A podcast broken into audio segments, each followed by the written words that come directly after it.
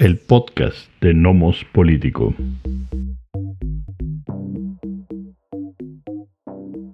Episodio 6. 2020, punto y seguido. ¿Qué tal? Buenas noches, bienvenidos, bienvenidas al sexto capítulo de este podcast de Nomos Político, que es además el último de este año 2020. Me acompaña Amanda Basurto. Y quienes habla Miguel Ángel Valenzuela. Y bueno, pues en este, ya mencionaba, último capítulo de este año del podcast de Nomos Político, pues vamos a conversar sobre los, digamos, los dos principales temas y por ahí algún otro que eh, dominaron la agenda noticiosa, eh, que son, pues, evidentemente, el tema del COVID-19, esta pandemia con la cual seguimos batallando y seguiremos el próximo año, evidentemente. Y pues las elecciones en los Estados Unidos, como los dos temas principales, son temas que pues además evidentemente tendrán un impacto en el próximo año, es decir, no son temas que ya se terminan, sino que tienen alguna suerte de trascendencia hacia el 2021 y probablemente años subsiguientes. Eh, sabemos que pues todos los años se conectan, pero bueno, este es de manera mucho más clara un, el, o el siguiente año, mejor dicho, será una continuación de lo que ha sido este 2020, ¿no, Amando? Sí, así es. Los temas eh, nos persiguen, ¿no? Ya estamos un poco cansados de, del principal, de la crisis este, sanitaria, de la pandemia. Y bueno, hoy se anuncia el regreso al, eh, al, semáforo rojo y a la limitación de las actividades sociales y económicas en la Ciudad de México y en el Estado de México, ¿no? En el Valle de México, que es la zona más poblada de, nuestro país, alrededor del 20% de la población vivimos en esta zona y eh, es una zona muy complicada de administrar en cualquier tipo de, este, de epidemia y esta, bueno, está siendo un reto complejo, ¿no? Entonces, ese lo vamos a arrastrar, el de, el de la política estadounidense, ¿no? Que en, términos de elecciones presidenciales tendremos eh, una toma de posesión el 20 de enero, y entonces, este, por fin, una definición mucho más clara del, panorama político estadounidense. Vamos a ver eh, qué tantos desastres genera el señor Trump de aquí a entonces con sus pataletas. ¿No? Y el otro tema pequeñito que habría que tocar un poco es la, política nacional, el asunto de las elecciones de este año con, en, Hidalgo y Coahuila, y lo que parece, parece ser un, una bocanada de respiro para la... Em, eh, eh, para, digamos, eh, los, los, partidos de oposición frente a la, a la, a la gran oleada, exacto, sobre todo el pero a la gran este, oleada, ¿no? Este, de, de Morena. Morenista, sí. Así es que parecía este, que nos iba a, abrazar a todos, ¿no? En esta, políticamente. Exactamente.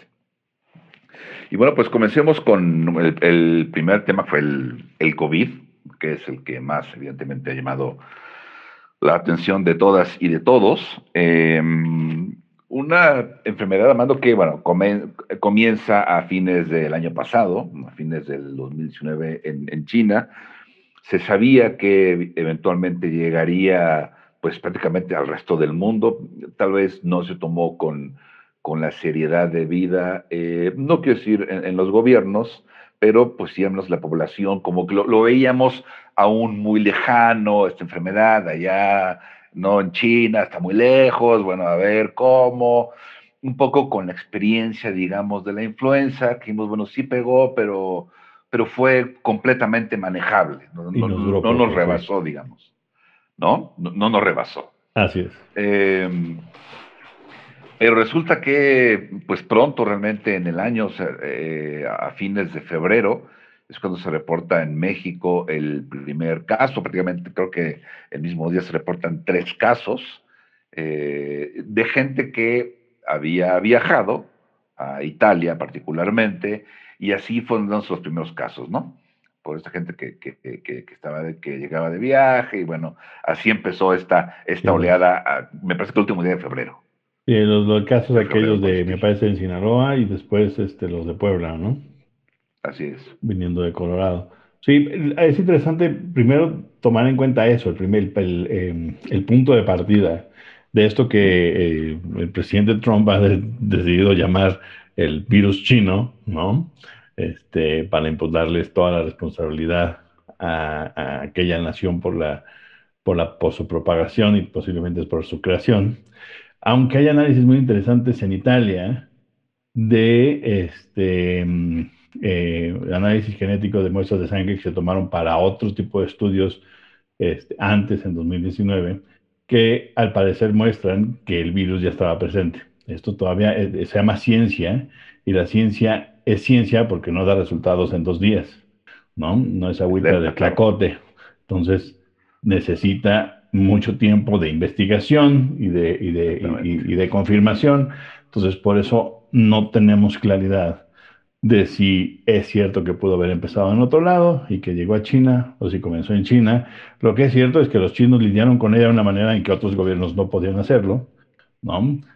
Em, cerraron las ciudades contaminadas, los aislaron, dejaron morir a los que tuvieran que morirse en estas ciudades, se les dio, se les construyó hospitales para que no intentaran buscar este, servicios hospitalarios fuera de la ciudad se contuvo, se asumió los costos de muerte y entonces al parecer se contuvo. Eh, lo que es cierto es que no, no hay mucha verdad, necesariamente creemos mucho en, en los medios chinos, los oficiales especialmente, entonces no sabemos si en verdad el virus eh, sigue por ahí pululando y generando muertes sin ser reportada como tal, ¿no? Este, lo mismo claro, se esperaba después un, cuando sería de China, que llegara a Europa, por ahí como que se esperaba, eh, repito, acá los simples mortales, ¿no? que no estamos en el área de la salud, menos, menos en la investigación de la salud, se esperaba como cierto, cierta contención, digamos, ¿no? en, en Europa eh, y que ya llegara un poco más, más, eh, no sé, más manejable o menos casos por el estilo. América no, no fue así. Vimos a, a Europa que rápidamente cayó, en realidad, ¿no? Mm, Italia, que, que, fue y sigue siendo eh, un caso que le suena bastante mal, Italia que también ya está en pleno confinamiento, eh, Francia, España, en fin, fueron y se, veían claramente rebasados esos países con, los casos, porque ya se sabe entonces lo complicado justamente de, eh, de controlar o de manejar ¿no? el tipo de enfermedad que como es, bueno, evidentemente ya todos sabemos, eh, similar, digamos, a una, a una gripa, ¿no?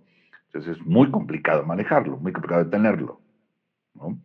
Y así empezaron acá las medidas. Sí, bueno, pero, eh, pero, pero peor que una gripa, ¿no? En términos, no, no, no. sí, bueno, claro. No, pero no, no solamente hablo de, de, la consecuencia, es decir, de, de, lo grave que es, que es la inflamación y la alteración, ¿no? De ciertos órganos y por lo tanto la, la probabilidad de muerte, sino diferente a una gripa en términos de que no importa de qué, edad tengas, si te da gripa, te da poquito o muchos eh, síntomas. El problema de este virus es que es altamente asintomático en mucha gente. Así es. Entonces es muy difícil de rastrear. No importa cuántas pruebas hagas, siempre con que uno o dos se va, salgan, hay, hay, hay este, hay un, em, eh, cada uno, pues, se supone que contagiamos entre 3 y 4 si estamos infectados. Entonces se sale, se sale, no se sale de control. Eh, había que cerrar ciudades completas, regiones completas de los países para tratar de controlarlos y asumir los costos que la gente se muriera de esas, en esas regiones. Y, y los estados tuvieron que, bueno, los estados occidentales respondieron de manera diferente, los europeos, los en Estados Unidos, en América Latina se, se respondió de manera diferente, ¿no? Pero en ese sentido es diferente a la gripe. Me digo, entre todas las diferencias, yo rescataría el asunto de la, de la sintomatía. esta idea de que no, de poder ser incluso altamente infeccioso y no presentar síntomas, es un gran riesgo. ¿eh? ¿no? Entonces, y ahorita platico de otra cosa, sigue. Porque más al principio, cuando esto inicia, eh, había, realmente había poca claridad, ¿no? Incluso con respecto a los síntomas. Este síntoma sí, este no es, no, había, poca claridad, o sea, apenas se estaba eh, en contacto realmente con la enfermedad y los propios investigadores, los doctores, iba, iban averiguando cosas que al principio no se sabían. Eh, por ejemplo, ya después empezó la cuestión, ah, sí, un posible síntoma es la pérdida del olfato, es la pérdida del gusto, este, eh, un posible síntoma es, es, diarrea, en fin. Entonces eh, había mucha confusión en toda esta cuestión.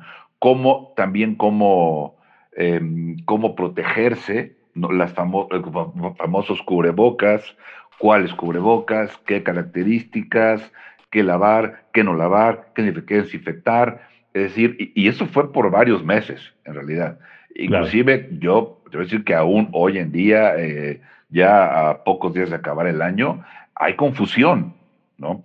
Así como hay gente que no le interesa, que ese es otro problema, ¿no? también, también hay mucha confusión.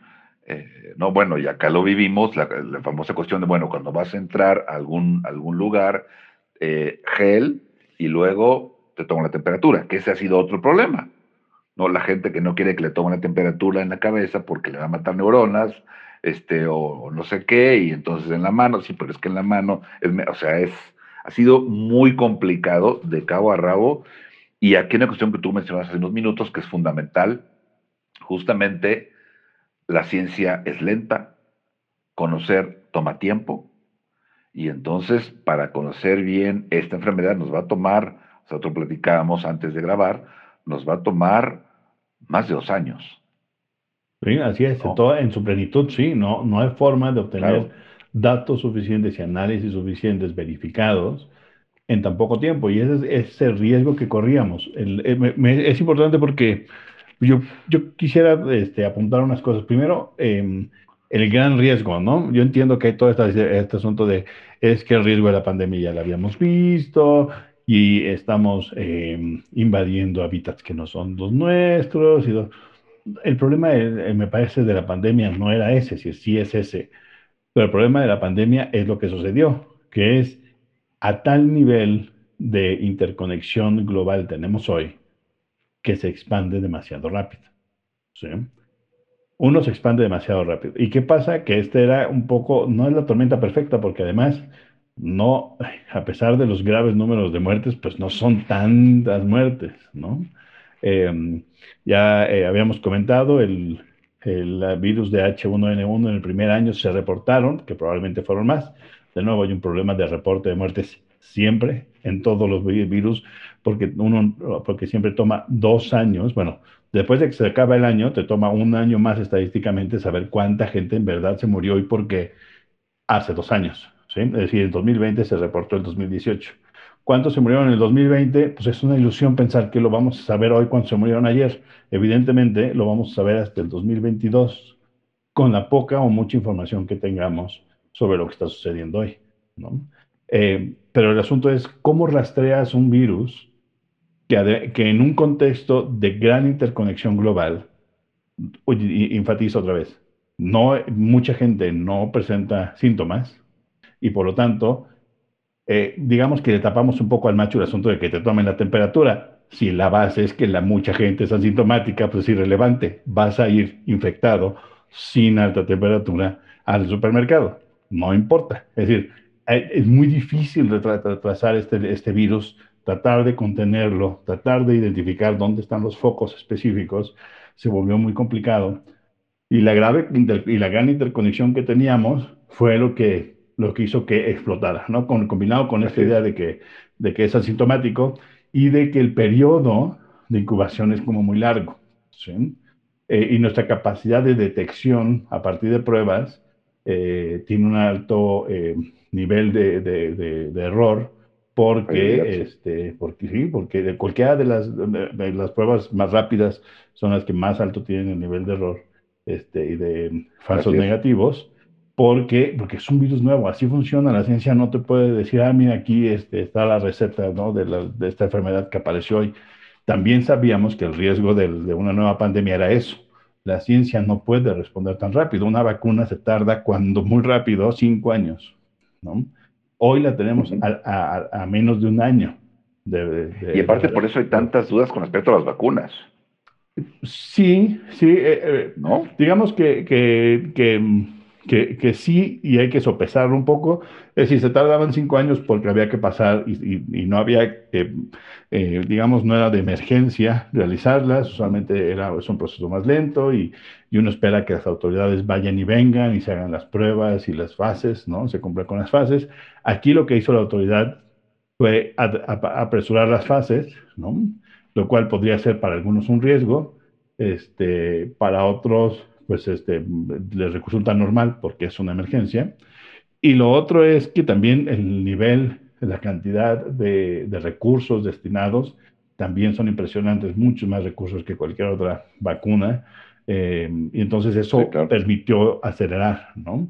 Este, entonces la, la, ciencia se pone a prueba y la el único espacio donde puede responder de manera como rápida esto, esto es la vacuna, eso me parece que es muy importante resaltar porque el resto no. Tú necesitarías los datos de todo un año de pandemia y después procesar toda esa información durante tres, cuatro, seis meses y después presentarla, verificarla y entonces ya es científico. Mientras no, o sea, de aquí a, enero de 2022 vamos a ser muy difícil tener verdaderas análisis científicos sobre lo que está pasando, ¿no? Entonces, eh, hay que, eh, y ese es un dilema, es un dilema en el que estamos viviendo porque nosotros exigimos a los gobiernos que no politizaran, sino que se guiaran por la ciencia.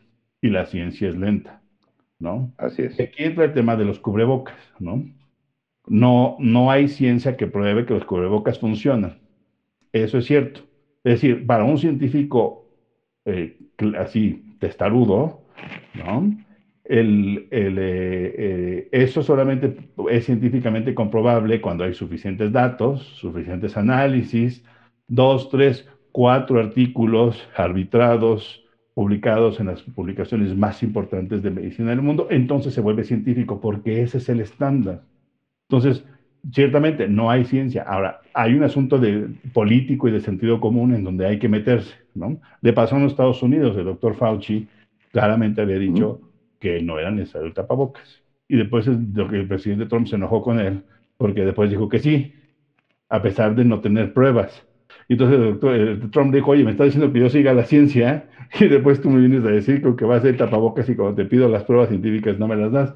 No, señor, pero es que estamos tratando, o sea, estamos averiguando con este, estamos tratando de, de, actuar un poco improvisado porque la ciencia no, o sea, no podemos esperar hoy a que la ciencia nos dé los datos en dos años de cómo funciona. Tenemos que evitar las muertes y la infección. Es importante, Armando, y, y creo que este, eso ha faltado mucho. Es decir, la gente está desesperada, y en México lo hemos, visto además, porque ya era pre-COVID, ya era un país muy dividido políticamente. Y entonces se toma cada cosa que se pueda, se toma para atacar a, eh, al presidente, o para defenderlo. ¿sí?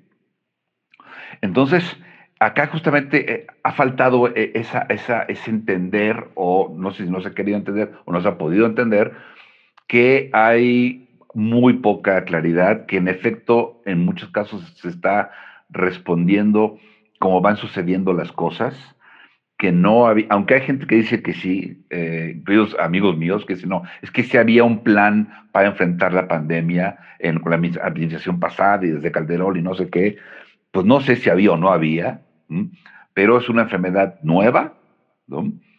Eh, y en consecuencia, hay muy poco conocimiento al respecto de cómo enfrentarla, de qué medidas tomar, porque es otro elemento en el cual se ha criticado constantemente, eh, pues, al, gobierno, ¿no? Con que no hace, o, o, si hace, si no hace porque no hace, eh, en fin, ha sido ¿verdad? un problema. Creo que no se ha entendido eso eh, o no se ha querido entender, ¿no? Más allá de los medios que mayormente lo toman como una herramienta para atacar justamente el gobierno de López Obrador. Em, pero creo que sí falta como es entender, a ver, es que es una situación muy complicada. No hay una hoja de ruta para esto. No es algo que se conozca, ¿no? Este, y yo creo que sí, se evaluará cuando se pueda en qué se falló, cómo se falló, cuándo se falló, en fin, porque ahorita es muy complicado evaluar cuando se está respondiendo pues de bote pronto.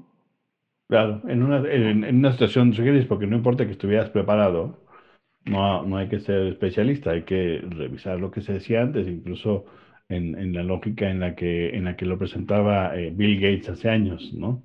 Es, es decir, nadie estamos preparados, no estamos pero no importa qué hagas hoy, no estamos preparados y no vamos a estar preparados para la siguiente pandemia, ¿no? Y no es que él se lo inventara o fuera mago y adivinara el futuro, es que era obvio que si esto pasaba, no había preparación que, valiera. Ahora, sí, es cierto, si tienes un sistema de salud eh, fuerte, robusto, ¿no? Con suficiente personal, con suficientes recursos, con acceso a medicinas, pues sí. Yo lo que no entiendo del gobierno mexicano eh, actual es que me parece que el, eh, especialmente el mensaje ha sido el que no les ha salido muy bien, ¿no? La pandemia no les viene como anillo al dedo, los agarra, eh, como se dice coloquialmente, con las manos en la puerta, ¿no? Tratando de reformar un sistema de salud que no funcionaba desde hace décadas y lo, están tratando, lo estaban tratando de, ya no de parchar, de reformar, de, de este, eh, digamos, de, fondo, y efectivamente, cuando comienza la reforma, porque a partir de enero y a partir de todos los problemas que, que, padece, que padece el INSABI por, por, fal, por falta de reglamentaciones secundarias, ¿no? Este, eh, en, cuando todavía no acaban de resolver eso, tienen que resolver una pandemia, para lo cual evidentemente no tenemos ni los recursos materiales ni los humanos para responder, ¿no? A pesar de ello, me parece que los que han respondido, es decir, aquellos que están en los hospitales respondiendo, pues están respondiendo con lo que tienen, con lo que pueden y lo han hecho de la mejor manera, me parece. Tal vez no de la manera más cordial y mucha gente se queda que eso, pues sí, pero es que el nivel de presión sobre, bajo el que están médicos, enfermeras y todo tipo de técnicos es altísima, ya están agotados y apenas viene lo peor, ¿no? Entonces es, es, una, es una situación muy complicada. Yo creo que el, el el gobierno este, de México tuvo que haber sido mucho más claro en su mensaje en términos de a qué nos estábamos enfrentando y qué recursos teníamos. Y para que nos quedara claro de que los recursos no alcanzaban para hacerlo, porque eso se va a notar. No se ha notado hasta ahorita, esperemos un mes, y nos vamos a notar que los recursos no nos alcanzan. No nos alcanzaban para cerrar el país, no somos Alemania, no podemos cerrar el país más tiempo. Ahora lo están este, bajando el switch en la Ciudad de México, en el Estado de México, pues sí, pues esperaron hasta hoy viernes, para que muchos lugares ya se están cerrando hoy, están comenzando como vacaciones, las escuelas también, ¿no? Incluso en las escuelas que están en línea, pero todos están así, entonces esperaron, y es una decisión económico, política y de salud que hay que equilibrar en un país como México, que ni es, digamos, de primer mundo como para sostener una economía parada, ¿no? Ni tiene los recursos para, este, o sea, ni para, ni para alimentar a la economía este, mientras está parada, y tampoco tiene los recursos para, para el sistema de salud, ¿no? Entonces me parece que es, eh, eh, más bien habría que entender, habría que criticar al gobierno en lo criticable, partiendo de reconocer las limitaciones que tiene. Y lo otro que tú decías, la falta de responsabilidad social. ¿No? Que en algún momento lo comentábamos, habrá que revisar y hacer un análisis, nos va a tomar un par de años por lo menos obtener los datos suficientes para saber hasta dónde es la responsabilidad del gobierno, ¿no? Si yo hoy me infecto y en los próximos ocho días no voy al hospital y voy al hospital hasta que me estoy casi ahogando con oxigenación de 60-50, pues no más falta que yo culpe al gobierno por llegar a una situación en donde va a ser muy difícil que me rescaten, ¿no? Cuando ya llego tarde, ¿no? Pero si yo llego con 85 de, de oxigenación, posiblemente si ellos se equivocan en mi tratamiento, entonces habría que, entonces sí sería responsabilidad del gobierno. ¿En dónde estamos? No sabemos, porque los datos, de nuevo, se llama ciencia, no tenemos los datos, no los podemos procesar. Necesitamos entender que esta realidad no podemos este, pasar juicios sobre lo que está sucediendo de manera tan tajante sobre información que no tenemos. Es cierto, también hay muchos infectados que no reconocemos, pero por el tipo de, de, investigación que se hace o de, eh, eh, trazabilidad ¿no? de, la, infección. ¿no? Este, y por el otro lado, la mortalidad, que lo platicábamos, la, la, la, cantidad de gente que se ha muerto por COVID no responde a los números, pero lo platicábamos, es algo que es normal porque la cantidad de muertos de 2018 no la supimos hasta enero de 2020, que la entrega eh, el, eh, INEGI. el INEGI. Entonces, para más o menos saber con la información que tenemos cuántos se han muerto o se van a morir hasta el día 31 de diciembre por COVID en México, habrá que esperar hasta 2022. Cualquier intento de hacerlo antes es, es una falacia. Y ya lo explicó, yo he escuchado por lo menos tres veces en las conferencias de las 7 de la noche la explicación. Hay eh, actas de defunción, ahí después hay certificados de defunción y todo eso no se puede hacer sobre las rodillas de un día para otro. ¿no? Entonces, esos números, eh, como dices tú, aprovechando o por la desgracia de, haber, de tener un país políticamente tan dividido antes de la pandemia, pues aparece la pandemia y aparece esta retaíla de críticas, ¿no? Este, comprensibles también, que alguien quiere sacar raja para su partido, para su posición política, este, pero nos aleja, nos, nos, nos aleja a todos de una posición este, mucho más clara que, nos permita comprender. exacto de lo que está sucediendo, ¿no? Claro, sí, porque aparte, en efecto, puede haber gente eh, hospitalizada que tenga COVID, eh, que esté, o sea, ya que, que, dio positivo, en fin, ¿no? Y que, no, que muera, pero que no muera por COVID, ¿no? Entonces falta mucho todavía por, por conocer, sin duda para, que, para tener algún tipo de, claridad. Y también es cierto que en esas responsabilidades creo que la sociedad también debe levantar la mano ¿no? y, y, saberse, me, creo que profunda o importantemente responsable de, esto, porque eh, hay mucha gente que no se cuida, hay mucha gente que hace reuniones, que hace fiestas, eh, en fin, que se siente mal, que tiene algún tipo de malestar y aún así no se hace la prueba de ningún tipo, eh, asumiendo que es un resfriado, que no sé qué, pero que no es COVID. Y eso es muy peligroso, es muy peligroso justamente, porque probablemente sí tengas COVID. Y entonces andes por la vida eh, eh, contagiando alegremente, ¿no? Y, y, es que no sabes, pues si no sabes, porque no te diste la prueba. Eso hablando una vez más en la gente que tiene síntomas ya síntomas, pues obviamente no hay manera. No, pero sí gente que sí tiene, en fin, los creo que cada quien debe tomar su responsabilidad. En un país paternalista como el nuestro no va a ser fácil, porque siempre la culpa la tiene el dirigente, no o el presidente o el que sea, pero nunca la tengo yo. Y creo que ahí también es muy importante aprender a levantar la mano y asumir responsabilidades.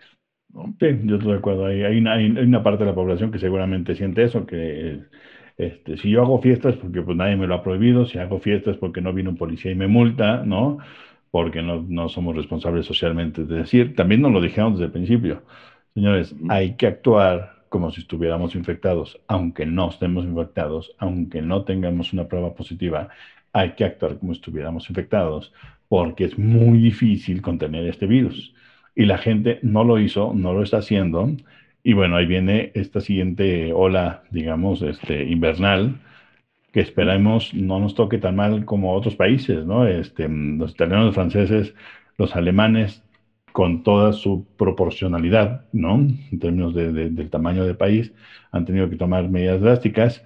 Aquí no lo hemos hecho nacionalmente, los estadounidenses tampoco, porque siendo sistemas que no venimos de monarquías directamente, que tenemos una cierta versión contra las, los, los, eh, totalitarismos y las dictaduras, pues nos cuesta este asunto de la imposición y qué bueno que un gobierno federal no se imponga a las, a las eh, entidades y las entidades traten de resolverlo, a veces de manera más responsable que otras, pero, este, pero la responsabilidad social me parece que es altísima y la gente pues, sigue sin, sin importar. Ahora, eh, si a la gente no le está interesando, ¿por qué al resto sí? Y esto lo platicamos un poco. Eh, es evidente y lo hemos y, es muy claro en los discursos, incluso el de Sheinbaum hoy que da temprano en la mañana con el este, gobernador Madrazo, ¿no? Y con este y con del Mazo, ¿no? Gatel, del Mazo, perdón, del Mazo y, y y Gatel, eh, ella dice que, que, lo que más les importa, y es cierto, lo que le importa al gobierno es el asunto de la ocupación hospitalaria. La gente a veces no entendemos qué significa ocupación hospitalaria, ¿no? ¿Cómo es? Dicen que está al 80%, pero yo fui a hospital y no me aceptaron. Sí, Cuando llegas a 85% quiere decir que estás saturado. Es decir, el, otro 15 es como un, como un extra que estás tomando como de, pura emergencia, pero no, es, no, no son reales. Uno. Y dos, si tú vas a un hospital y te dice la estadística, tiene 80% en, México y vas a un hospital y te dicen no te podemos aceptar por COVID, es porque el área de COVID está llena. Sí. Entonces no es que, no es que ya no haya camas, es que camas para ti, persona con COVID, no hay. ¿Y no por qué? Porque no hay camas, porque no hay, no hay más material, porque no hay más, más, más eh, eh, recursos humanos que asignar, ¿no? Entonces, me parece que es importante, la gente no entendemos y entonces, no, es que no me lo están aceptando, pues sí, es cierto, el gobierno, en, eso sí hay una falla que es estructural y muy general, em, porque así es, cuando nos enfermamos, a veces no nos aceptan en los hospitales, aún sin pandemia, ahora con pandemia es peor, ¿no? Y eso ha reducido, eh, y lo vemos, ¿no? de diferentes maneras, de manera propia, este, reducido la capacidad de acción de los hospitales y de los centros médicos con respecto a las terapias regulares que tendrían que estar dando. Entonces es una crisis grave. No importa si el gobierno es verde, amarillo, rosa o azul, es un, er, es, no, no le cae como anillo al dedo. Era el peor escenario en un caso como el de México. ¿no? ¿Cuántos son muchos que se murieron en México? Pues no sabemos, ¿no? En México, según el INEGI, se murieron casi 800 mil personas en 2018, sin COVID, es decir, sin enfrentar ninguna enfermedad para la que no tuviéramos vacuna o tratamiento conocido. O tratamiento. Entonces, eh, yo cuando lo he platicado con gente les digo, a ver, se murieron los, se murieron los 800 mil, ¿cuántos te gusta que se mueran de una enfermedad de la cual no tenemos vacuna ni tratamiento, en un país donde se murieron 800 mil normal regularmente. Pues la mitad, pues sí, 400 mil. 400 mil es un número grande, pero es el número normal que tendrías, o sea, en el imaginario, olvídate de si el gobierno este, es de Morena, en el imaginario, país donde se mueren 800 mil en un año normal, ¿cuántos se van a morir con una enfermedad? Teniendo las condiciones que, que tenemos nosotros, donde no hay una, nuestro sistema de salud está semi en bancarrota, ¿no? Ha estado por los últimos 25, 30 años. ¿Cuánto se va a morir de, de una enfermedad nueva? Pues un número muy grande, muy grande. Este, entonces, eh, eso fue lo que no nos quisieron decir desde el principio del gobierno eh, federal ni de la Ciudad de México, este, en el del Estado de México, porque somos los del territorio más poblado, ¿no? no nos quisieron decir cuánta gente decían los modelos que nos íbamos a morir, ¿no? En esta, en esta pandemia porque, este, porque nos alertamos, porque espanta a la gente, porque se espanta la inversión, lo que sea. Así es. Pero no nos dijeron. claro. Exacto. El número es enorme. El número es enorme y vamos a tener que lidiar con números enormes. Mientras al gobierno lo que le va a preocupar es uno, que no se genere una eh, crisis institucional ¿no? grave dentro de los hospitales, ¿no? que va a ser muy difícil. Para enero va a ser muy difícil, pero ojalá no haya un rebase de nuestro sistema. Y dos, que no se vuelva un, problema económico-social, porque entonces sí eh, la reacción ¿no? violenta de la sociedad frente a la crisis que genera de gobernabilidad, el que se salga de las manos la cantidad de hospitalizados y de muertos en un país como este, pues puede ser grave. Entonces, evidentemente el gobierno está tratando con pinzas de evitar eso. ¿No? Y por eso se arriesgaron a que subiera de más y que el naranja se volviera más o menos rojo durante dos semanas para poder cerrar, porque el cálculo no puede ser nada más de salud en un país. Así es. En ningún país, pues, en un país como México menos, que no nos alcanza, ¿no? Sí, y eso es lo que sí, justamente, ¿no? O sea, eh, estamos ya acabando el año, se aguantó el gobierno lo más que pudo para no matar precisamente a la, economía y, que, y darle, digamos, una suerte de, oxígeno al tiempo que queda, porque vienen meses muy complicados ya se anunció que es de aquí al 10, al 10 de enero o nuevo aviso, ¿no? Eh, ya comentó también Gatel que esto se puede extender, no necesariamente el encierro, pero que sí, digamos, el, pico, ¿no? Que se, que está, eh, que se está otra vez eh, yendo para arriba, pues, está incrementando, puede llegar hasta marzo. ¿no? Sí, claro. Entonces, claro, aquí falta, falta mucho, entonces y aunque está, y eso han sido muy claros, eh, aunque está, digamos, ya la buena noticia de la, de la vacuna, que hay que ver cómo va caminando, qué reacciones hay, en fin, hay que el seguimiento, también es cierto que aún con vacuna esto tarda. ¿no? Esto, o sea, eh, creo que después de, después de junio eh, es cuando, mm, de hecho creo que, creo que tú y yo, y tal vez gente que nos escuche estará por ahí también, tú y yo nos toca en mayo, junio, si mal no recuerdo, este, a ti y a mí, perdón, nos toca en mayo y junio, eh, y ya los jóvenes abajo de los 40 serán después justamente de, de junio, en julio, digamos, ¿no? Eh, pero aún con eso no quiere decir que con la vacuna ya tú te contentes y todos para afuera, hagamos fiestas. No, no, no, no, no. O sea, estamos lejos de eso. Estamos lejos, de eso. Yo creo que la gente no lo entiende. No, entiende. La vacuna lo que evita es que a ti, si te pones la vacuna, te afecte de manera grave el virus si lo contraes y la infección. Pero eso no quiere decir que no seas altamente contagioso. En, con este virus no sabemos pero hay probabilidades de que te contagies, de que e, entonces lo que vamos a hacer con la vacuna va a ser mucho muy interesante. Al principio lo que vamos a hacer es la, incrementar probablemente la población asintomática que puede transmitir el virus. Y eso la gente no está entendiendo. Eso es que el, lo peor de los escenarios en términos de, en términos de que si no nos cuidamos, o sea, ese es donde más te tienes que cuidar porque más si la gente está vacunada y no, no presenta síntomas y no está enferma de la, de la infección, esto quiere decir que no está infectada, ¿no? Ahora está peor, no solamente son los naturales, sino los que no naturalmente tienen resistencia al virus. Y entonces, eh, este, me parece, es importante, me parece que era eh, Alejandro Macías, el doctor que estuvo a cargo de la, eh, de la pandemia de, de H1N1 en México, decía el otro día en una entrevista muy interesante, que se requiere el,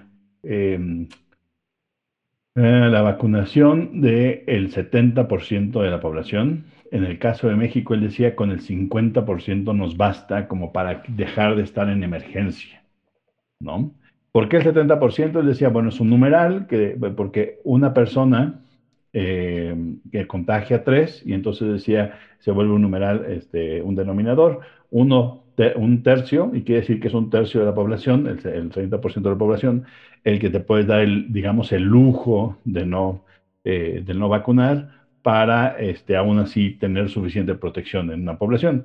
Pero el, eh, y aún así, si no llegamos al 30, como dice él, bueno, con el 50 nos basta, eh, y además hace una apreciación muy interesante mientras había quien lo entrevistaba, no voy a decir quién, este, lo presionaba para decir que no le parece que tiene que ser obligatorio. Él decía, no, pues obligatorio como me llamadas a misa. Es decir, este, ¿quieres vacunarte? No, bueno, quítate, se usó la expresión de a un lado que estoy trabajando, el que sigue, ¿no? Va a vacunar, y el que no quiera, pues que no quiera, adiós, con permiso, ¿no? Pero dice que hay que conseguir por lo menos el 50% de la población para detenerlo.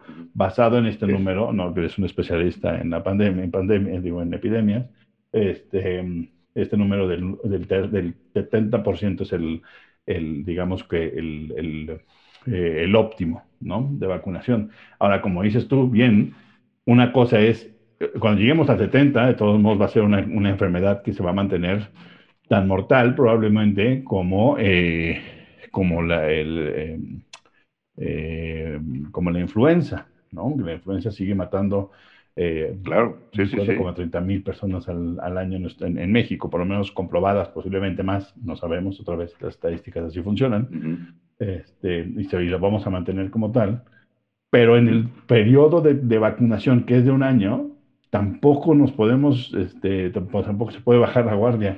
De hecho, como decía yo, tienes que exagerar la guardia. Al contrario, sí, así es, claro. la gente no está entendiendo. La gente cree que, uno, o no cree en la vacuna y yo no me voy a vacunar, sino hasta, hasta la segunda ola, digamos, de vacunas, ¿no? Eh, o bien, híjole, ya está la vacuna, ya, ya estamos vacunados, ya, ya la hicimos. No, no, no, no, este proceso le falta un buen rato, ¿no? Eh, qué mala onda, pero le falta un buen rato, tenemos que aprender todavía a, cuidarnos, este, una vez más salir muy poco y, tener claros que así va a ser muy buena parte, no sé si todo, pero sí muy buena parte del próximo año. O sea, tenemos que... también que, todo claro, tenemos que hacer nuestra parte eh, y, me parece que, que, cada vez más de, la población, me refiero, tenemos que, hacer nuestra parte y cada vez también va a ser, eh, vamos, a vamos que redoblar esfuerzos, porque de repente nos relajamos, nos relajamos, ya podemos salir, ya puedo aquí, sí, me lavo, el gel no sé qué, pero sí hay cierto relajamiento que no ayuda en nada, ¿no? Eh, evidentemente. Sí, no, no, no, no va a ayudar y sí... Em, me parece que la, la, sociedad tenemos que hacer nuestra parte. También hay que exigir, es decir, el gobierno, hay elementos que, que, tiene que arreglar, que están mal y que si los heredó de la anterior administración, no, o sea, no, no es una justificación, hay que resolverlo. Es cierto, no se puede resolver de la noche a la mañana. Si tienes un problema de que tienes insuficiencia de personal, pues no puedes generar los médicos y enfermeras en tres meses para, para obtenerlos. Es decir, puedes reclutarlos que se puede, como están haciendo ahorita, eh, pero no puedes sacarlos de, la chistera, no existen, no, es físicamente imposible. Em, si no tienes los recursos para hacer ¿no? una mejora importante de la capacidad hospitalaria de un país, ¿no? si digamos que la batalla de, generar suficientes hospitales que funcionen, no como los que nos dejaron la administración pasada, este, que, que no sean nada más cascarones, este, genera, que requiere dos, tres, cinco años para generarlos, ¿no? Nada más en términos de infraestructura, ¿no? ¿Cómo le hacemos cuando en menos de seis meses tendrían que haber respondido? Pues sí, hay que seguir exigiendo, pero hay que reconocer también los alcances, ¿no? Que tiene. Claro. Y el otro lado es queremos que todo el, gobierno que responda, que tenga el dinero, que nos dé dinero, que a los eso que mantenga los programas sociales, que le dé dinero a la pequeña, mediana empresa, no sé qué. Ah, pero que nos condone los impuestos. Va a ser un poco complicado que nos reparta el dinero que no tiene. exactamente. ¿no? Entonces, exactamente. Eh, eh, ese es, es, un dilema complejo. Yo entiendo que no es fácil entenderlo cuando estamos en una emergencia, porque no nada más es sanitaria, también se vuelve una emergencia económica y demás. Económica. Sí, pero y social en todo caso, ¿no? Pero este, pues me parece que, que, nada más a rajatabla soltar la crítica y el juicio sobre, el, sobre lo que pasa es, eh, me parece que nada más no es atinado, ¿no? No, no, no, no abona a que la gente entienda lo que está sucediendo este, y no tengamos mejores datos de información de lo que hay que hacer, que es que tenemos mucha responsabilidad social y hay que estarnos cuidando. Así es. Este, bueno, y bueno, en pues, cuanto a, sí, en cuanto a COVID, digo, ya está claro que el 2021 será una continuación del 2020 en ese sentido. Eh, como comentamos al inicio de, este sexto capítulo del podcast de Nomos Político, los años siempre están conectados, eso es evidente, pero bueno, digamos, este tema claramente nos llevará no en la misma dinámica eh, al 2021 y vamos a iniciar el, año, pues igual que lo vamos a terminar eh, encerrados. Y por ahí solo para acabar, digamos, un poco el, tema y esto de las reuniones, hace, hace rato que, que platicábamos tú y yo, este, tenías una, una, muy buena idea, no sé si es muy tarde para que la gente que nos escucha la implemente, pero pues te dejaría que la, que la presentaras, esta cuestión de celebrar más Navidad y menos Nochebuena. Ah, sí. Eh, yo, yo decía que se me había ocurrido en, pensar cómo le hacemos eh, eh, para evitar estas, digamos, reuniones, aglomeraciones que acostumbramos y que nos encanta, ¿no? Tener la familia en grande, reunida, en Nochebuena y hacer, este, y esperar el nacimiento y tener los ritos de, ya sea que el, que le can, que el canto, que el rezo, que, este, que arrullar al niño, ¿no? Eso es muy mexicano. En los Estados Unidos eh, y en otros países probablemente no se celebra la Nochebuena, se celebra la Navidad. Es decir, las celebraciones si hacemos, este, la celebración especial se hace el 25. Entonces, una manera de, de no conglomerarse posiblemente sería por este año por lo menos, si es, este, de ser, porque parece necesario, tratar de festejar el día 25, la Navidad, con la familia, ¿no? De casa, ¿no? Sin salir, que crear este, formas de vinculación telefónica o virtual, ¿no? Este, Para hacer una comida con, compartiendo, departiendo con gentes queridas desde lejos, ¿no? Y eso sería eh, una, me parece que una opción para no hacer esta idea que es muy nuestra, esta idea de, de esperar toda la Nochebuena para el nacimiento. Entonces podríamos festejar la Navidad en vez de la Nochebuena y eso permitiría tal vez bajar la presión un poco a la idea de la, este, yo también creo que puede que sea muy tarde, este, la gente ya tiene seguramente sus planes de cómo lo va a hacer el 24 y no el día de Navidad que es el 25, pero este pero hubiera sido bueno pensar en, formas alternativas como se pensó con lo, con lo del 12 de diciembre, ¿no? Se pensó en formas alternativas de que hubiera, eh, eh, que se llevara el rito y se llevara la tradición de una manera alterna, ¿no? Asumiendo que no, si lo hacemos bien, esto no tiene que ser todos los años, sino se puede tratar de regresar a la vieja forma, este, pero eh, encontrar una, una, alternativa. Y me parecía que esta idea de, celebrar Navidad en vez de Nochebuena podría, podría ser. Y así, como dices tú, lo vamos a extender. ¿no? Decías, a ti la verdad que... No, que a mí me, me, gustó bastante la, la, idea, en efecto es muy nosotros la pachanga de la Nochebuena, pero en efecto la, la idea de festejar la, la natividad, ¿no? Eh, pues eso disminuye la, la, pachanga, pero además la pachanga disminuye la posibilidad de que se pueda salir de control, porque eso también sucede, ¿no? Claro. Eh, ¿Por qué? Pues porque súmale el alcohol, y entonces eso hace fácil que se salga de, control. Si haces una cuestión un poco más tranquila, en casa, este, los regalos con los hijos y una comida ahí en algo más corto, puede como más, puede haber más control en, el evento, pero, pero bueno, pues si alguien por ahí, si alguien de, las, de las personas, amigas y amigos que nos escuchan, lo quiere implementar, pues adelante, ¿no? Será una buena ayuda a esta, en esta situación. Así es. Y bueno, este pasemos, ¿no? A otro tema más rápido, porque ya este, dedicamos un buen rato a este que es un temota que nos ha tenido este eh, pues entretenidos todo el año. Entonces, este, si quieres, platicamos un poco sobre, en términos generales, qué pasó en los Estados Unidos, en términos de pues sí, para ya, llevamos casi 40, no, ya como 50 minutos.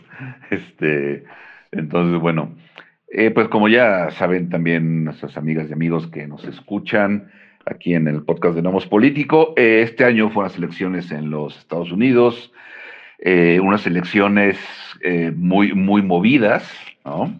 se esperaba realmente un, conflicto postelectoral.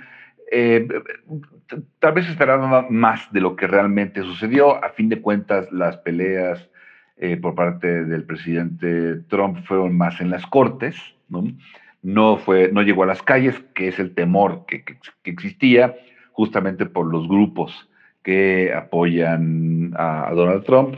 Afortunadamente, bueno, repito, no, fue así. Hubo, me parece que pocos eh, incidentes fuera de, las cortes, pocos incidentes en las calles.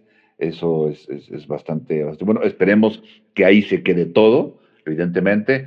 Como saben, la elección ya fue certificada eh, por parte del Congreso, ya votó el colegio electoral, ya, como dirían por ahí, ya cantó la gorda con su matumest, ¿no? Eh, bueno, la certificación del, todavía falta, la certificación del, en el Congreso todavía falta, se va a dar el 6 de enero, ¿no? La certificación final del, sí, de la elección se da hasta el 6 de enero, que es, una, es un proceso muy largo y en realidad, eh, en, como los estadounidenses heredan este sistema muy viejo, donde efectivamente votaba muy poca gente en tres estados, este, muy pequeñitos, los de la costa este, eh, y no lo han querido modificar seriamente, pues entonces tienen este problema de que el presidente en realidad acaba de ser electo en colegio electoral. Lo que se eligió antes eran los grandes electores que iban a votar en el colegio electoral.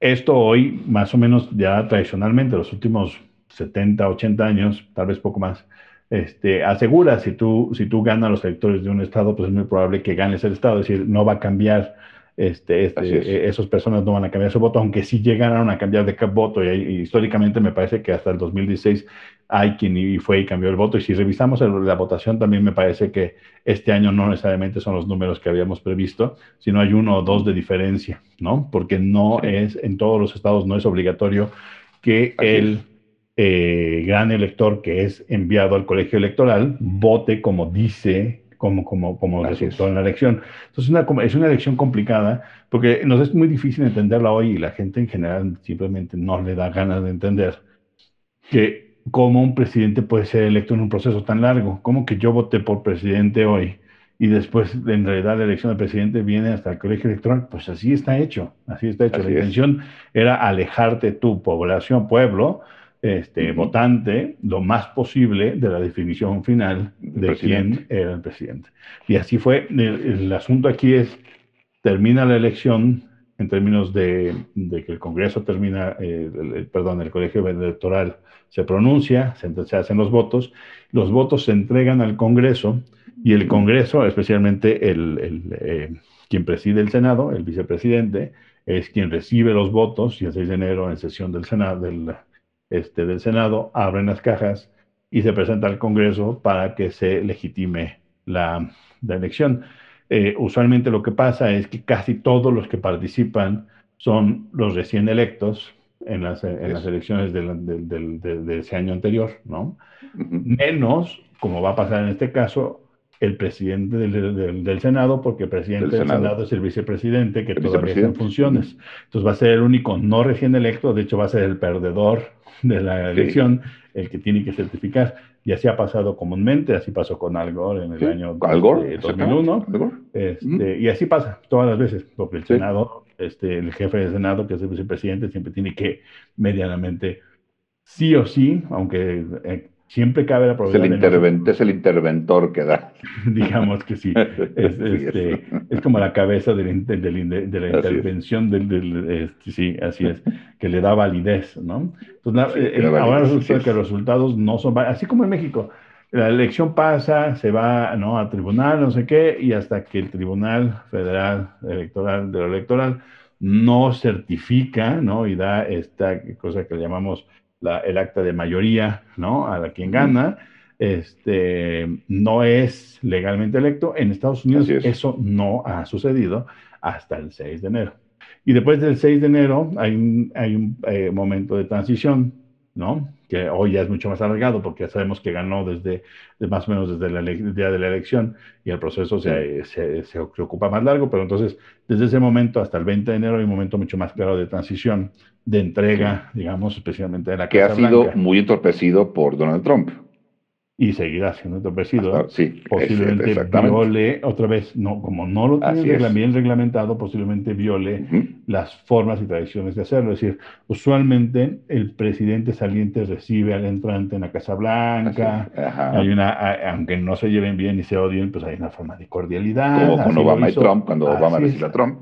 Así es, así lo hizo Obama. Que la cara de, Obama era de una incomodidad espeluznante. La señora Michelle Obama era aún peor, ¿no? Así es. Pero había que ser cordiales y decir, bueno, pues claro, las formas. ¿no? Aquí está, aquí está la casa, ¿no? Es una nueva casa, bienvenidos. Eso es probable. respetar la vida institucional. Así es. Y la otra es, no hay ningún reglamento que diga que el presidente, en México, pues, ¿cómo sucede? se supone que el presidente es electo popularmente y por lo tanto el presidente saliente se retira la banda presidencial, se la entrega al jefe del Congreso, ¿no? De la Cámara de Diputados, que es la representación soberana, y entonces este la transfiere al nuevo presidente.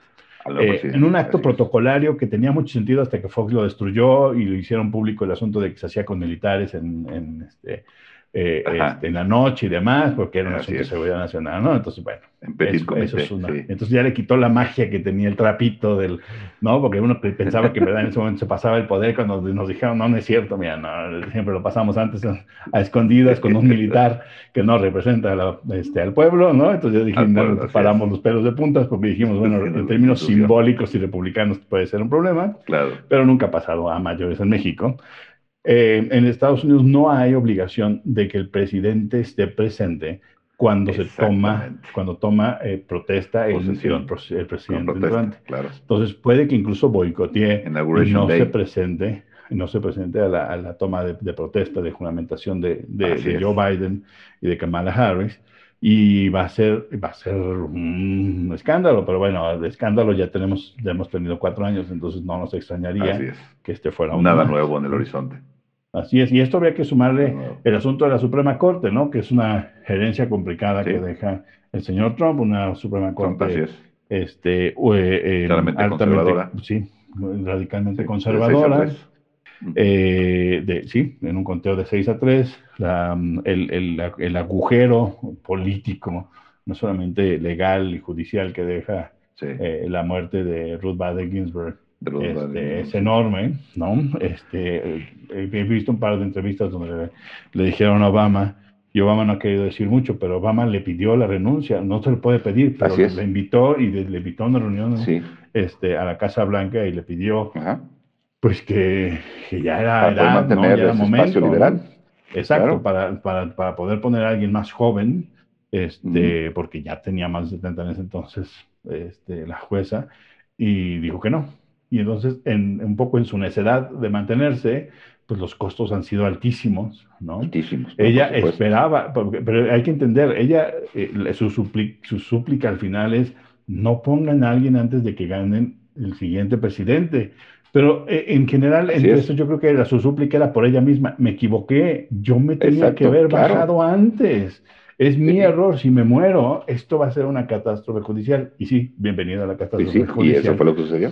Este, la señora no es una santa, se equivocó ahí y, este, y hay que reconocer que políticamente ha sido un error y es una, es una gran, digamos, para, los conservadores en Estados Unidos, que son muy radicales, este, especialmente aquellos que han obtenido espacios de, de, poder, em, eh, que es interesante además porque son mucho de, corte católico, ¿no?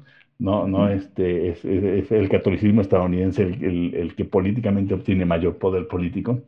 Este, ahí está Escalía, ¿no? Eh, eh, bueno, estaba Escalía, está este, y está la nueva, la nueva, este, la nueva jueza, ¿no? La Suprema Corte. Este, este la, el, el, el, poder que ahora tiene. ¿Cómo? Barrett. Barrett.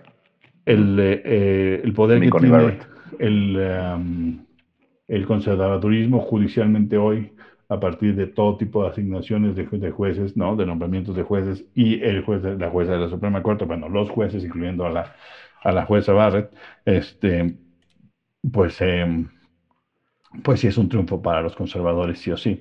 Y es muy interesante, yo creo que Trump sigue pensando que tiene el apoyo, ¿no? Y sigue presionando, cuando se da, no se da cuenta que es un lame duck. Es decir, hoy ya todos saben que para el para el 20 de enero el señor ya no va a estar ahí y entonces ya no lo están pelando, pero él cree que tiene poder hasta el 20 de enero, entonces sigue presione y presione, pero sí, señor, o sea, usted ya se va, ¿no? sí, una buena noticia que, tenemos. Eh, salga por la puerta delantera, no por la trasera, porque no, le va a funcionar, ¿no?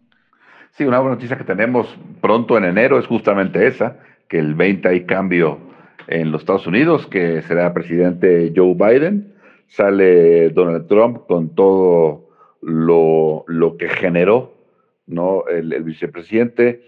Em, en la persona cuando me preguntan si nos conviene Biden o no, yo digo, prefiero un presidente que dé certidumbre, al menos en la comunicación, ¿no? A uno que esté comunicando a, a tuitazos y que te diga una cosa de frente y otra más tarde en un tuit eh, a medianoche cuando está en el baño seguramente, eh, no, yo de entrada prefiero a un, presidente que, eh, que dé justamente certidumbre en la relación, ¿no? Ahora, eh, y solo para comentar rápidamente, hubo muchas críticas con respecto a que Andrés Manuel López Obrador no felicitó a Joe Biden cuando ganó, digamos, la elección en el día o los días posteriores a la, a la misma. Em, aquí lo comentamos en su momento en un, en un podcast de Nomos Político. Em, creemos que no, no a través del momento. La lectura de, López Obrador fue no para qué provocar, yo lo comentaba, para qué provocar, digamos, a un Donald Trump que si pierde, como buen chivo en cristalería, quién sabe qué puede hacer en estos dos, tres meses. Entonces mejor me espero a que ya sea eh, un hecho, como ya, como ya lo fue, y ya le mandó su carta don Andrés Manuel. Eh, pero por ahí hay quienes dicen que los gringos nos la van a cobrar, eh, Biden nos la va a cobrar por no haberlo felicitado.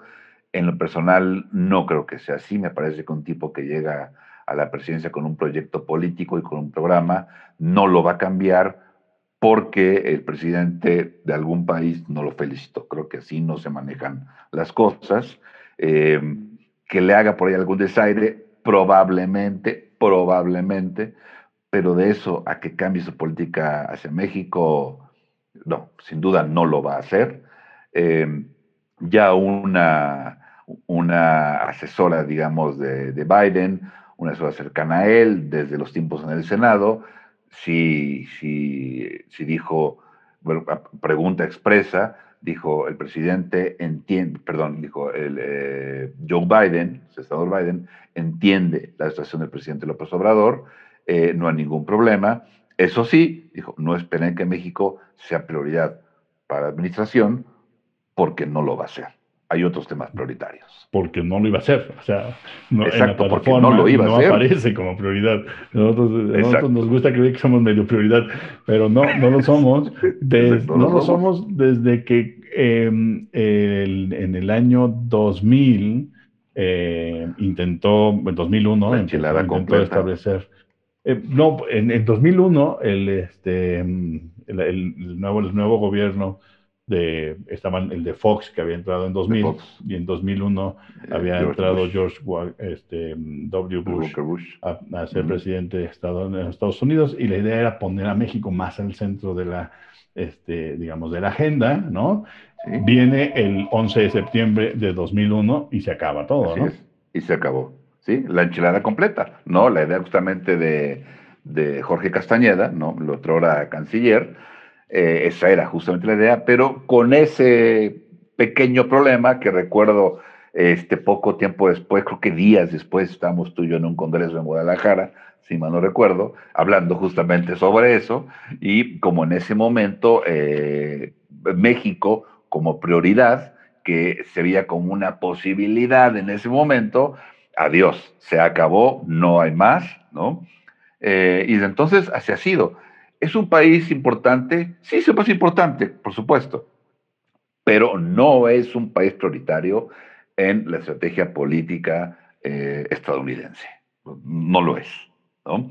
Entonces México no ser prioridad como no lo iba a ser, evidentemente. Y, menos ahora, ¿no? Ahora que están, tienen que recomponer las alianzas estratégicas en, en Asia, las alianzas estratégicas en Europa, este, hay un asunto de reacomodo al interior, el asunto de COVID, de la crisis económica va a tomar mucho tiempo, mucho esfuerzo. Entonces, eh, este, nosotros siempre tenemos un papel segundo un tercer león en, en, su estrategia, así lo seguiremos teniendo.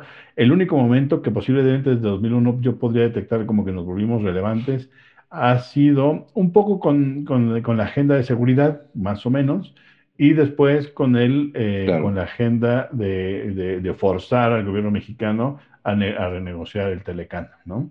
Ahí, digamos que no se vuelve central el asunto de México, tiene que, o, acepta o, lo, o, lo, o, lo, arrodillamos y le quitamos y le establecemos aranceles y nos salimos del, del tratado, y bueno, obligaron al gobierno mexicano a sentarse a renegociar. La negociación es otra cosa, funcionó o no funcionó, quedamos mejor parados, es otra cosa, pero que, que, que, no, que no fuimos voluntariamente, pues no fuimos voluntariamente y hay que entender que ese es el papel de México. Es un país muy lejano a la realidad, con una realidad muy lejana a la del vecino y así, funciona. Y como dices tú, yo también creo que, que es un poco una exageración pensar que, que va a haber un tipo de, de de medida retaliatoria contra el gobierno mexicano por no haber felicitado a tiempo. Además, cualquiera que entienda un poco de, diplomacia sabe que hay canales, ¿no? De backdoor, ¿no? Este, canales secundarios de comunicación que muy probablemente se abrieron. Este, lo que sí es que hay que comentar, hay un cambio en, este, en, la, embajada em, y vuelve a suceder algo que es importante, sabiendo cómo funciona eh, Andrés Manuel López Obrador, ¿no? Y que es y que su intención de hacer una modificación tan radical de la forma de, política en México, pues implica una gran centralización y centralización en su persona. ¿no? Y él es el jefe del Ejecutivo y todos, todas las embajadoras y embajadores, pues son empleados públicos, en, este caso, en, bajo una agenda de Estado, pero en especial de gobierno. Y entonces, exactamente. la embajadora probablemente sintió que no tenía mucho espacio y entonces no le gustó y ni modo, hay que poner a alguien. Es que no tiene mucha, no, tiene mucha experiencia, no importa. Si, el, si, si Andrés Manuel López Obrador le dice a través del canciller, tú brinca, él brinca. Eso es lo que necesita. No necesita alguien que sepa moverse. Necesita, o sea, hay que entenderlo. No es que, no uno esté a favor de eso, pero uno tiene que entender la forma como, como piensa este gobierno y el Ejecutivo. El Ejecutivo necesita que alguien reaccione de la manera que necesita que reaccione cuando se le indica que lo haga. ¿no? un operador. Un operador, así, así funciona. Y, y eso, y eso va a ser ahora la embajada, ¿no? Digo, es, importante decirlo que no hay un, con este, sí, probablemente con Esteban Moctezuma si pasa por el Senado, ¿no? El nombramiento. Claro. Pero este, hay que entender que también, eh, digamos, con Bárcena eh, tenemos una, alguien con capacidad demostrada.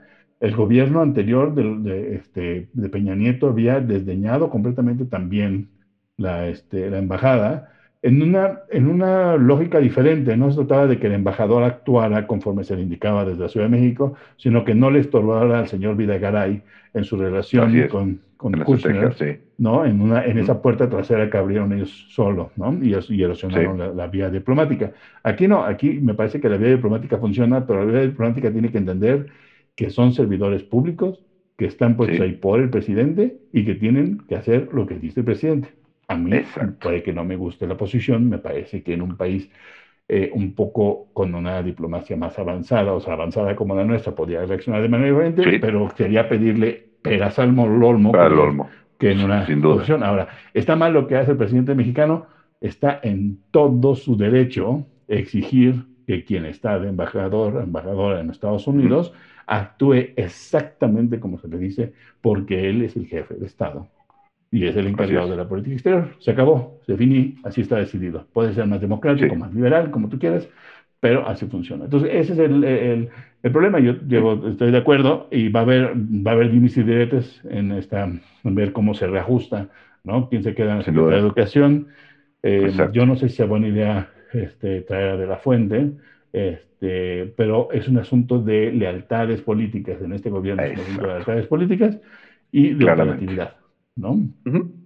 Entonces, eh, pues, hay, que, en fin, hay que reconocerlo, que, que así funciona, nos guste o no, no es ilegal, no, no está mal, nada más no es el tipo de política que a muchos nos gustaría ver, tal vez. No sé qué opinas de, de, esto, de la, de la embajada, y, y, si no, podemos platicar este, sobre las elecciones, ¿no? De nada más intermedias. Sí, yo creo que ya para ir terminando este, el, este programa este sexto programa del podcast Diremos Político y último de este año 2020. Eh, las elecciones, sí, lo que vimos este año, lo que ya contabas tú al principio, Amando, eh, las elecciones en Coahuila y en eh, Hidalgo. Hidalgo, yo soy Tlaxcala, ¿no? en Hidalgo. dos bastiones priistas, como buena parte del país durante mucho tiempo, ¿no? Y bueno, un poco la expectativa de, de, qué iba, de qué iba a pasar, que se con el PRI, porque el PRI también se, ha dado por muerto varias veces al PRI, ¿no? Eh, el PRI, ¿sabe cómo hace? El PRI es el PRI, ¿no? Es, es muy difícil que el PRI muera, francamente. Em, y bueno, ¿qué pasaba con Morena? Morena iba a arrasar, le iba a quitar eh, los espacios al PRI, o, o, qué iba a pasar. Y lo que sucedió fue que, bueno, el PRI reivindicó ¿no? Eh, que poseía o que dominaba ambos, ambos estados, ¿no? Tal y como sucedió. De hecho, incrementó justamente su, presencia. Sí. Eh, el PRI. El, PAN se debilitó, ¿no? Como un, poco, sí. Un, poco el, el, PAN como oposición. Y eh, Morena, ganó espacios, sobre todo en Coahuila y ligeramente en, Hidalgo. Sí, me parece que es importante eh, hacer una lectura como clara, porque todo el mundo se dijo, miren, ya ven cómo Morena no tiene futuro, cómo no ha funcionado y cómo, pues las encuestas dicen que pues, el señor López Obrador sigue siendo muy popular, ¿no? Y entonces la pregunta es, ¿por qué no funcionó en estos dos casos? Puede ser varias razones. Uno, porque Morena no funciona localmente en estos dos estados porque Morena no ha puesto suficientes recursos en estos estados, que sí, con todo respeto, pues no son estados claves ni relevantes en términos de población y capacidad electoral, con todo respeto. Dos, la, hay muy interesante, hay parte del PRI que se ha movido a criticar fuertemente este, al, al, gobierno federal y, a, todo Morena en general, pero hay algunos que se han organizado y se han acomodado, ¿no? A lo que dice el presidente y han encontrado buena mancuerna, entre ellos el Estado de México, ¿no? Que es muy interesante. Entonces, ¿cómo sabemos que esto no es como parte de un, eh, eh, como de una negociación no hablada en términos de dejar sobrevivir al PRI en algunos espacios, porque en realidad a Morena lo que le interesaría es que en estos espacios no ganara ni el PAN ni, ni, Movimiento Ciudadano. Yo creo que electoralmente eso sí hubiera tenido un gran impacto. El que se quede con el PRI, pues es más de lo mismo en estos estados que no son muy poblados, este, que no tienen gran fuerza electoral, como lo tienen el Estado de México, Veracruz, Jalisco, ¿no? Este, entonces, no, y entonces habría que revisar bien si no estamos sobreleyendo algo que lo que, que, Morena no en realidad no le apostó, no le puso todos los huevos a la gallina a estos dos estados, porque eso puede a la, oposición la puede, digamos, eh, decir, ah, estamos en una posición más cómoda para el 2021 y no, puede, puede que sea un, este, puede que sea nada más, eh, eh, digamos, el primer gatazo que da el informe este, este tipo de, datos y que no, este, no, no yo no me, me confiaría mucho en estos datos para decir Morena va a salir perdiendo en 2021, ¿no? Sí, no, no, pero es, es complicado. No, no, Por supuesto, o sea, hay que esperar porque Morena además es, eh, pues digamos, cercana, por así decirlo, o el movimiento es cercano de alguna manera al PRI, no, no hay tantas diferencias, o a una parte del PRI al menos. Entonces, un acercamiento entre ambas fuerzas políticas no es tan descabellado, ¿no? Menos por por el gran paraguas que, en realidad es, es Morena y, el PRI también, ¿no? Tiene ahí cierta escanía. Sí podría haber ahí una, eh, pues, una negociación, digamos, en ese sentido, sobre todo con lo que comentabas, esa cercanía que se ha mostrado en, en otras zonas, por el centro del país, justamente con esas dos fuerzas. Entonces, es, es muy pronto, evidentemente, para eh, para hablar sobre eh, pues un debilitamiento de Morena. Creo que no, no hay algo serio que lo indique en ese momento. Yo creo que la cuestión es, claro, esperar y ver cómo se van moviendo las aguas hacia las próximas elecciones. Sí, yo, el, que sí, el que sí da patadas de ahogado, que es terrible verlo, es el PRD, ¿no? Sí, Que siendo un país un partido importantísimo, súper relevante en la vida política este, de México desde finales de los, 80. 30 años. Se vuelve este, un patito feo, pequeño, que se tiene que acomodar donde le dan chance. Este, es, es, medio triste ver un partido que, que, se exterminó de esa manera. y que no veo cómo va a regresar con los números que, que, tiene y que va a obtener en 2021, no veo cómo este, como no, no, va, no, va, no va claramente a pasar el PRD a hacer aquello que, que el jefe Diego denominó la chiquillada en algún momento, ¿no? Exactamente. Entonces, bueno, pues eh, eh, veamos qué pasa con las elecciones en, en 2021. Vamos, seguramente ese va a ser un tema recurrente en general y en nuestros podcasts, ¿no? De Nomos Político que hagamos a partir de, de, de finales de, de enero. Eh, y, con eso, si te parece bien, nos despedimos y despedimos esta transmisión, esta grabación. Creo que sí, las invitamos y los invitamos a que, si no lo han hecho, escuchen los otros cinco capítulos del podcast de Nomos Político, eh, porque tal vez les parezcan interesantes. Algunos, como el de las elecciones, bueno, en Estados Unidos, pues ya, ya pasó, pero eh, pues encontrarán ahí algunas cuestiones interesantes y ojalá que nos sigan acompañando en el 2021 con estos eh, programas de, análisis y, de comentarios políticos. Así es, y a ver, este, trataremos de, tener invitadas, invitados, ¿no? Para este, tratar de tener nuevas voces y, discordantes que, permitan eh, hacer un poco más, un poco más amplio el debate. Eh, y les esperamos, ¿no? Nos despedimos con mucho gusto. Así, Miguel Ángel Valenzuela y Amando Basurto. Les, eh, nos escuchamos en algún otro momento. Que estén muy bien.